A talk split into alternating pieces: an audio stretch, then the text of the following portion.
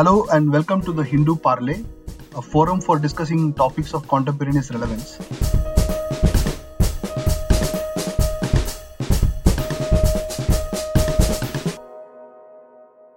Today we have with us two eminent political scientists, uh, Professor Suhas Palshikar and Professor E. Sridharan. And the topic under discussion is Has the FPTP system or the first past the post system resulted in polarization? Let me begin with Professor Palshikar. Uh, Professor Palshikar, you had written recent, you had written recently about the second dominant party system uh, since the BJP came to power in 2014. Uh, you had also said that the BJP has now emerged as the central pole of Indian politics. So uh, even if the party since 2019 has lost ground with vote shares uh, that has reduced in subsequent state elections, uh, they seem to uh, retain the highest average cumulative vote share for election cycles. So that said, what similarities and dissimilarities do you see with the so-called Congress system, the, the Congress's own hegemonic period in the 50s and 60s? The similarity obviously is about the numbers and in its capacity to fragment the opposition. Uh, as far as numbers are concerned, we find the similarity in the sense that uh, a party which is dominant gets disproportionately larger share in the seats in legislatures. Uh, the other similarity, as I said, is in its capacity to remain dominant by virtue of fragmenting the opposition and therefore this recent discussions about opposition unity. The dissimilarity, however, to my mind is that the roots are different the journeys are different. The Congress uh, emerged as a hegemonic party as a result of its contribution to the freedom struggle and the role of Gandhi and Nehru and so on, and then converted that into its electoral dominance. Whereas in the case of the BJP, we find that it emerged in 2014 as electorally dominant, and subsequently it has been now trying to establish uh, establish its hegemony. And that's why I have argued the point that you were making. I have argued that its hegemony was still in the making when it became dominant electorally. Right, sir. Uh, Professor Sridharan, uh, just as Professor Palshikar pointed out, uh, there was a certain legitimacy that the Congress enjoyed that allowed it to, uh, you know, uh, make uh, use of the legitimacy into a form of hegemony and that hegemony over time gave way to several trends in Indian politics, such as federalization, regionalization, and so on. So, in a sense, the electoral system, even if was dependent upon the first past the post system, there was a certain degree of diversification in the in the party system that allowed for newer parties to emerge. They had discontents with the Congress system in particular, but uh, that that came about organically and so the first past the post system in a way uh, did, did allow for uh, diversification and also di- uh, and also diversity in the in the political system but uh, since uh, 2019 the, there is this you know critique that the bjp has garnered a much higher number of seats compared to its relative vote share which is less than 50% so does this conjuncture revive the debate on the first past the post system sir? Let me first go back to the earlier period. Uh, the BJP's uh, dominance post 2014 and 19 is based on only a plurality of the vote, about uh, 31% and then 37% of vote share, converts into a clear majority of seats. This is similar to the Congress system between 1952 elections and 1984, uh, when Congress never crossed 50%. Vote share, Congress got uh, percentage in the 40s of vote share, plurality. That is the largest single number, but short of a simple majority. And that converted into a, a clear majority, sometimes two thirds majority, in one case, 84, uh, three fourths majority. So, in that sense, the mechanics are the same. The first past the post system tends to magnify the seat share of the party with the largest vote share. Uh, and the others below that get uh, less seat share than their vote share typically. There are exceptions like Karnataka State Assembly 2008 or Madhya Pradesh State Assembly 2018, where uh, one the party which got slightly larger vote share actually got less seats, but those are exceptions. By and large, uh, first past the post system tends to give a bonus in seats to the party with the largest vote share. So, in that sense, the BJP's uh, uh, performance in 14 and 19 is like the earlier Congress hegemony, a majority of seats based on only a plurality of the vote, but less than simple majority of the vote.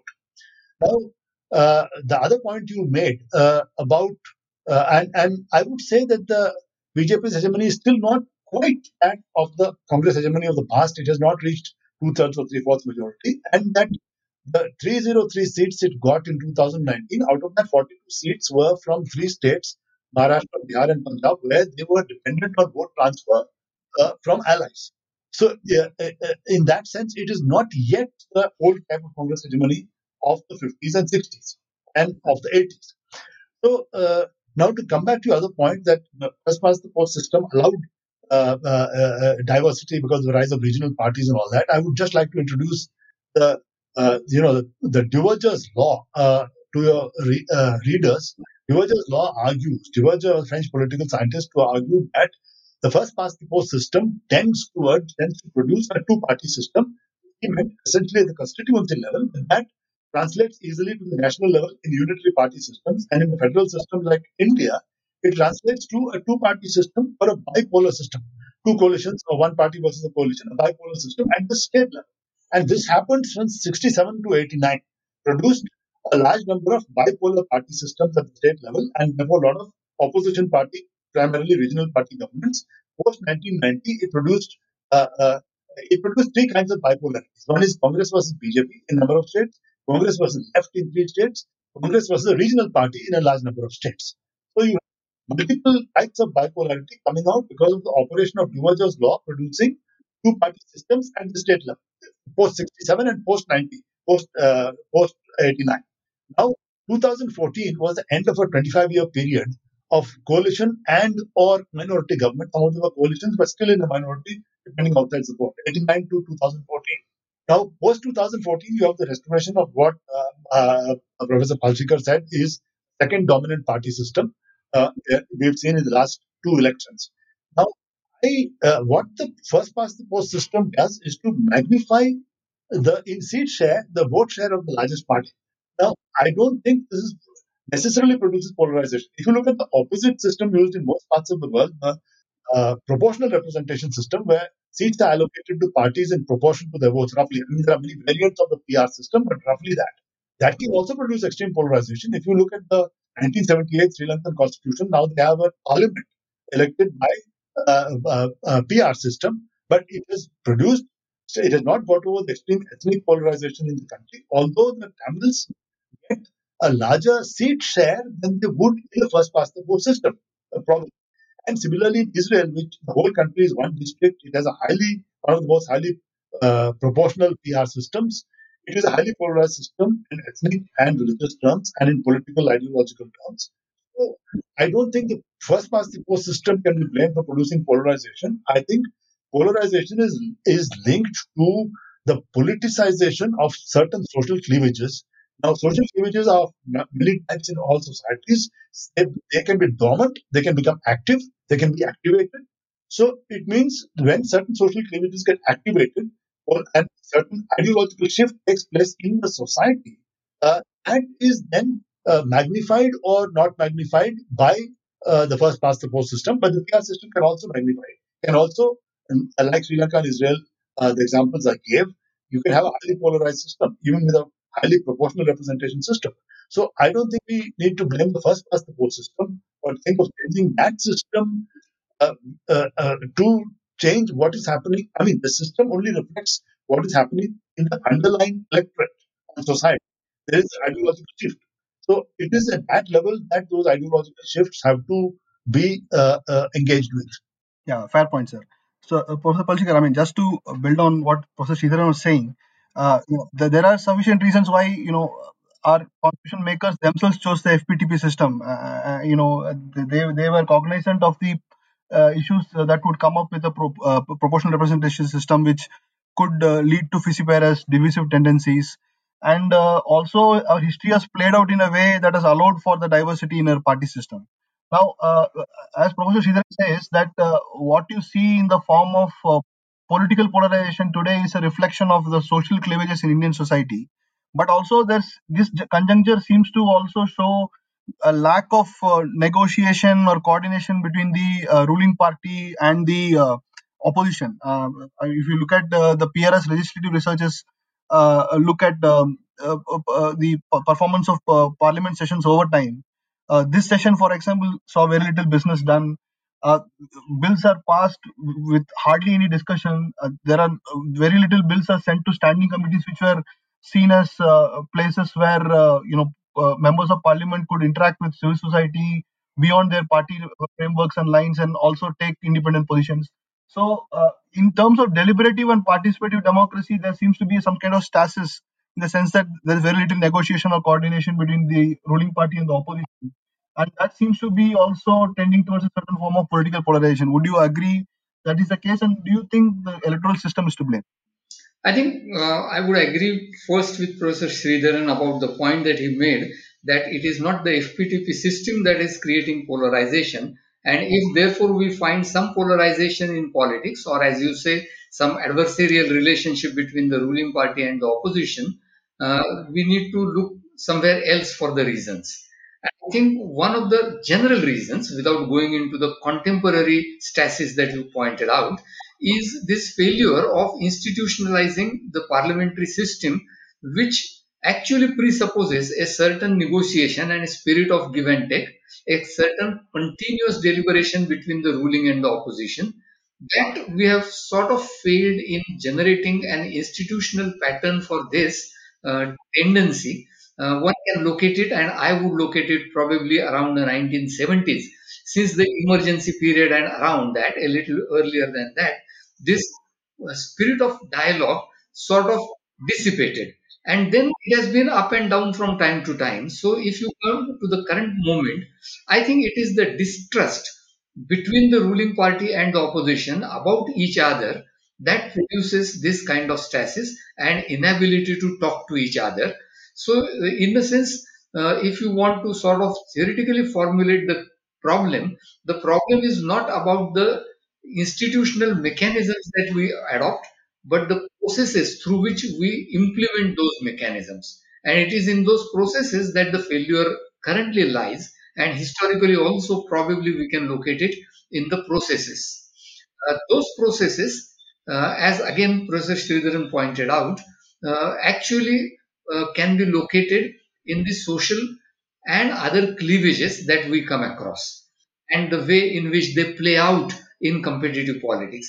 Partly to add to what he said, I would also say that it is the extreme competitiveness of politics and the frustration that comes out of dominant party system, whether first or second, that leads to, and also the arrogance that stems from your electoral dominance that leads to uh, an uh, inability to engage with the opposition, whether the opposition is in the ruling party or outside the ruling party. Yeah, fair point, sir. So, uh, um, wh- what you see uh, in in the in the in the lack of procedural uh, um, bonhomie, if I can put it that way, or no, bonhomie is expecting too much. Uh, just the lack of proper proceduralism and uh, the stasis that we see uh, at the at the, uh, in Parliament today is not something that is unique only to to the central Parliament. It's it's also it also is happening in various state le- legislatures. Um, and uh, uh, uh, uh, the, the spirit of negotiation, dialogue, and they can be adversaries. The opposition and the ruling party can be adversaries, but the tendency of the opposition to think that the the the ruling party is playing an arrogant role, and and that of the opposition of, the ruling party that the opposition is only playing a you know confrontationist role and uh, uh, not a positive role seems to be seeping into legislative legislative uh, politics across the country. Is this a trend uh, that you notice, Professor Sridharan? Well, yes, this is a confrontational uh, uh, situation in Parliament and the legislatures has uh, heightened uh, in the last uh, couple of years, and especially in the session which has just concluded.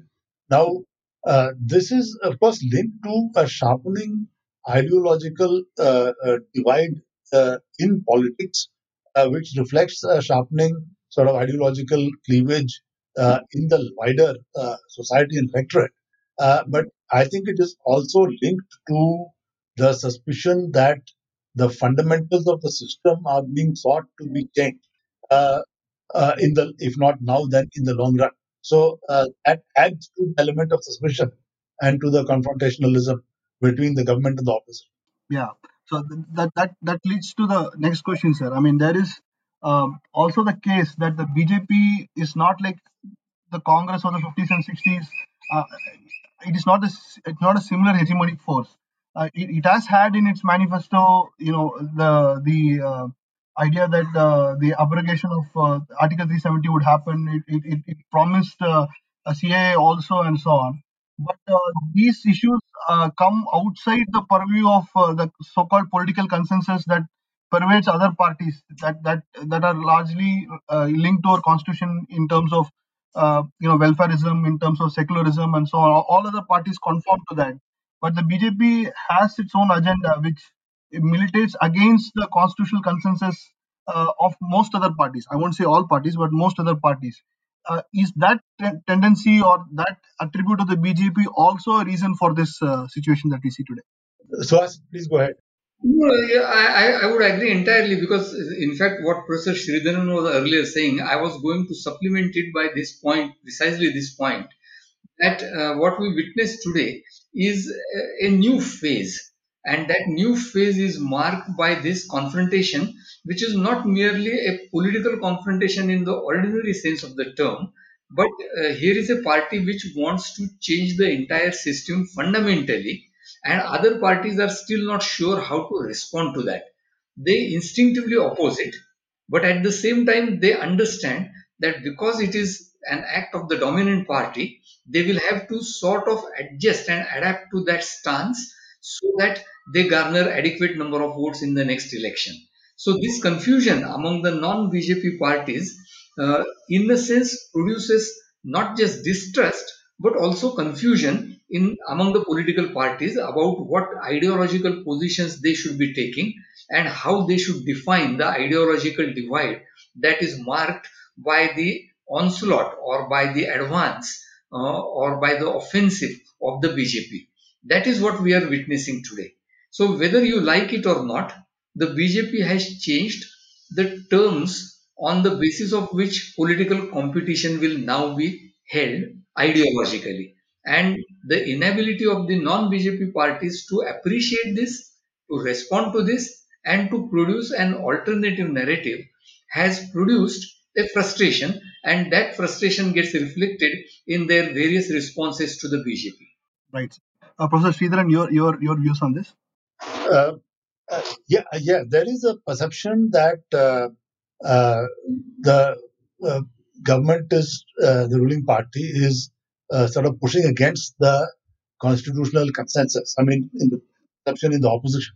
Now, uh, the constitutional consensus is actually uh, fairly strong in our system, in a systemic sense, in the sense that there are about, you can say, three and a half layers of protection uh, to the basic structure of the constitution. One is, I mean, to change the constitution, you need a two-thirds majority in both houses. I mean, subject to, uh, uh, subject to uh, at least 50% of the house strength of the house voting. Uh, so uh, uh, you need.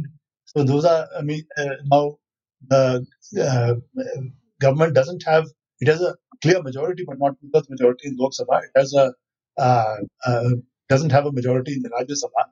So it will have to to uh, make constitutional amendments, get the uh, uh, you know agreement of other smaller parties, which it so far has been able to get, and then it has to go through judicial review. I mean, the courts have not yet pronounced on some of the major controversial uh, uh, uh, issues which have come up in the last two years, uh, and then finally for center state uh, set some a set of articles on center state relations needs half the state assemblies. So you can say there are roughly about three and a half layers of protection to the uh, constitutional consensus, the way it has been understood till now. So I don't think changing over to the, from the first past the post to proportional representation system is going to change this. I mean, the, the the issue is really at the underlying level of the electorate and the society at large. That, as I said, there are there's a there are ideological shifts going on. There are social cleavages which were earlier dormant, which are now active, activated or being activated. Uh, Professor Palshikar, uh, uh, related to the previous question, uh, one of the challenges that the BJP faces, I mean, it has managed to overturn the consensus on cer- certain issues, such as while secularism still is the de jure principle that governs the Indian state, it has slowly whittled it down. There is, it has obfuscated the line, if I may put it that way, in, in the form, in the way it has. Uh, the, the prime minister goes about uh, touting uh, the Ram Mandir, other issues. But one hurdle that the BJP faces is uh, is to overcome uh, the, the, the, the, slowly built over time federal consensus, if I can put it that way. Uh, uh, this this was not initially uh, something that uh, uh, was articulated in the Indian Constitution in clear terms, but uh, it came from demands from below. Uh, over time, we saw uh, significant federalization of uh, not just India's polity, but also in the way states were governed. Uh, and uh, the 90s especially accelerated this impulse, if I'm not wrong. Uh, so now what we see, uh, correct me if I'm wrong, is that there seems to be emerging an, an opposition that is uh, tuned on uh, federal issues, uh, on federal on federal matters in particular. Uh, may it be uh, fiscal transfers, uh, may it be uh, uh, uh, uh, you know uh, issues on which states demand more autonomy, and that especially uh, has accelerated during the COVID period as well.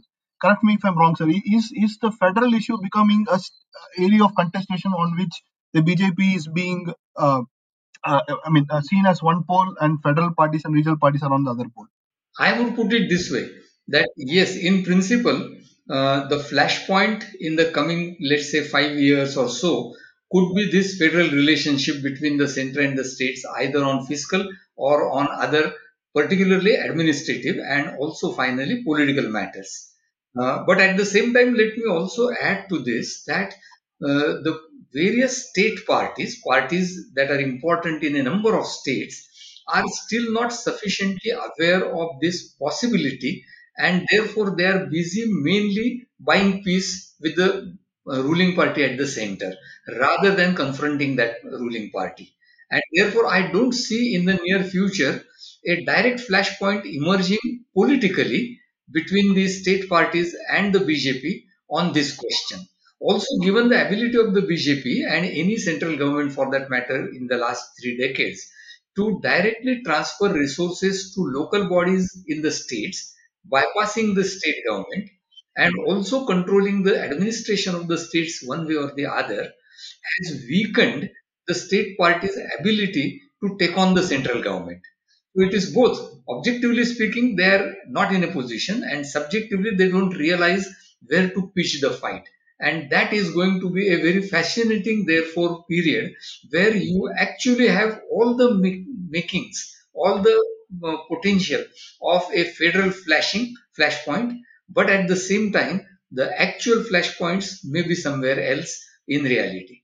Fair point, sir. I think uh, uh, to put it more uh, directly, uh, what you see is the uh, what you see is a mixture of negotiation, confrontation, and adjustment by various regional parties like the BJD, the um, uh, the TRS, and the YSRCP preferring to uh, negotiate or uh, use friendly relations with the center in order to advance their uh, goals. While you see the DMK, the TMC, and others of of uh, uh, um, uh, like the like, like the left, uh, for example, adopting a position of confrontation or even uh, contestation uh, in in several ways. Uh, Professor Sridharan, your your uh, take on this? Just a moment, Srini. Uh, for the first set of parties that you listed, I would probably uh, prefer the term acquiescence. They're, they're acquiescing rather than negotiating because they don't have much to negotiate with. But anyway, please go ahead. Uh, I think uh, Professor Palshikar has covered all the points I was just going to make. So, in fact, I think the points are covered. All right, sir. Uh, uh, I mean, uh, since we began uh, discussing the electoral system, Professor uh, Sridharan, uh, this is, uh, I mean, uh, you both of you have made it quite clear that we'll be barking up the wrong tree if uh, we suggest that FPTP is to blame for uh, uh, the the stasis or whatever we see uh, in Indian politics today. But humor me, sir. Uh, if uh, I give you an option uh, of an FTP, FTP, FTP, sorry, first part of the post system with a uh, preference rule.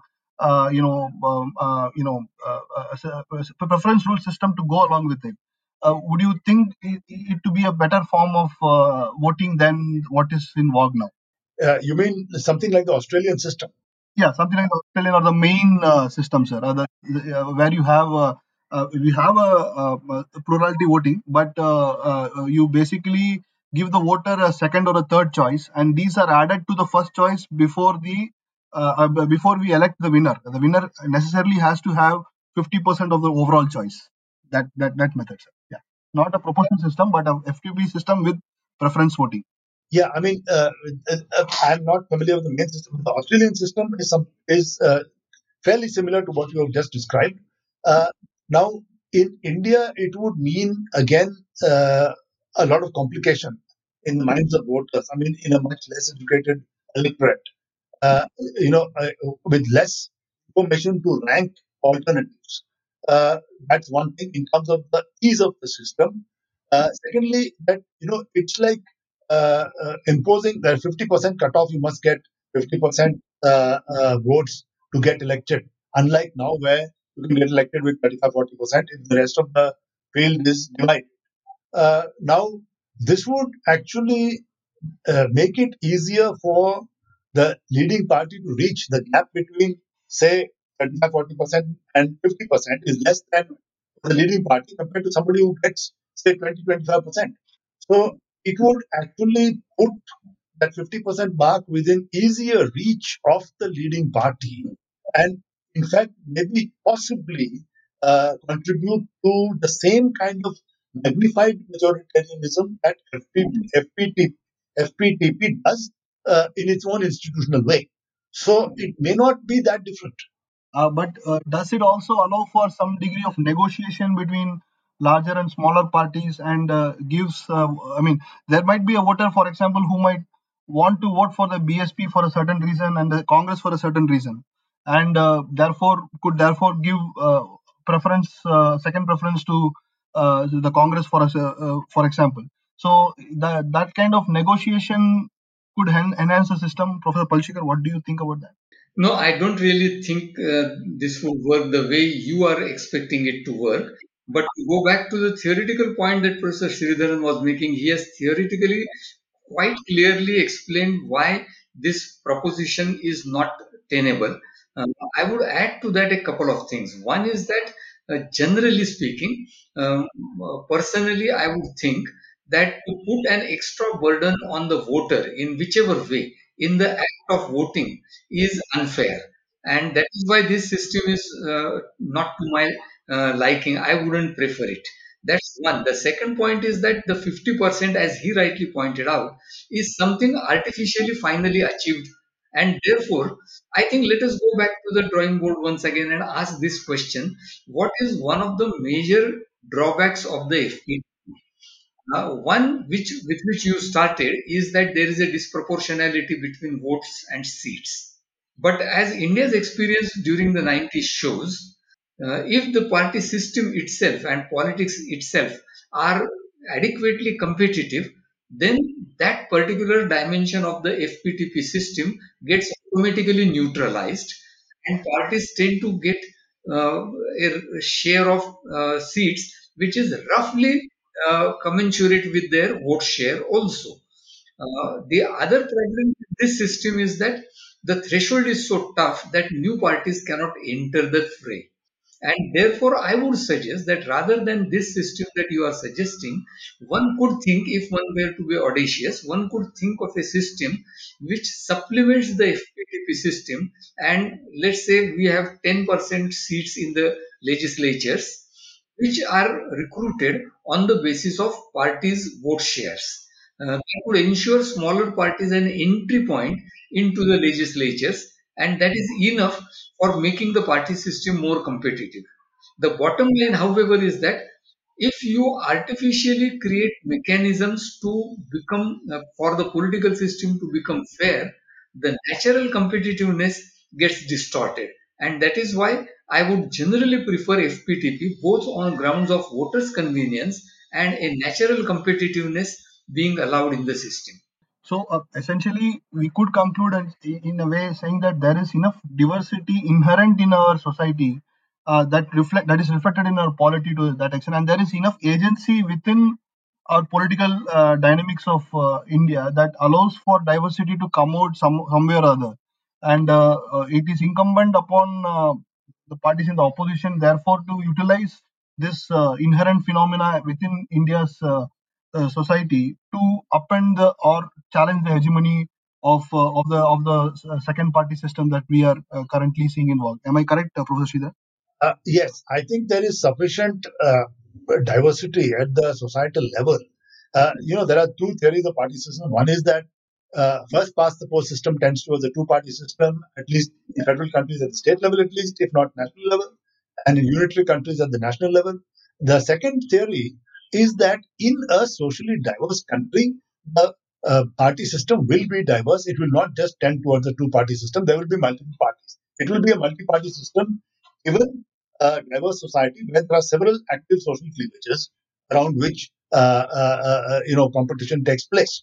So, uh, in that sense, India seems to support, at least at the national level, uh, the view that social diversity will produce a multi-party system nationally, even though we have bipolar systems in almost all states.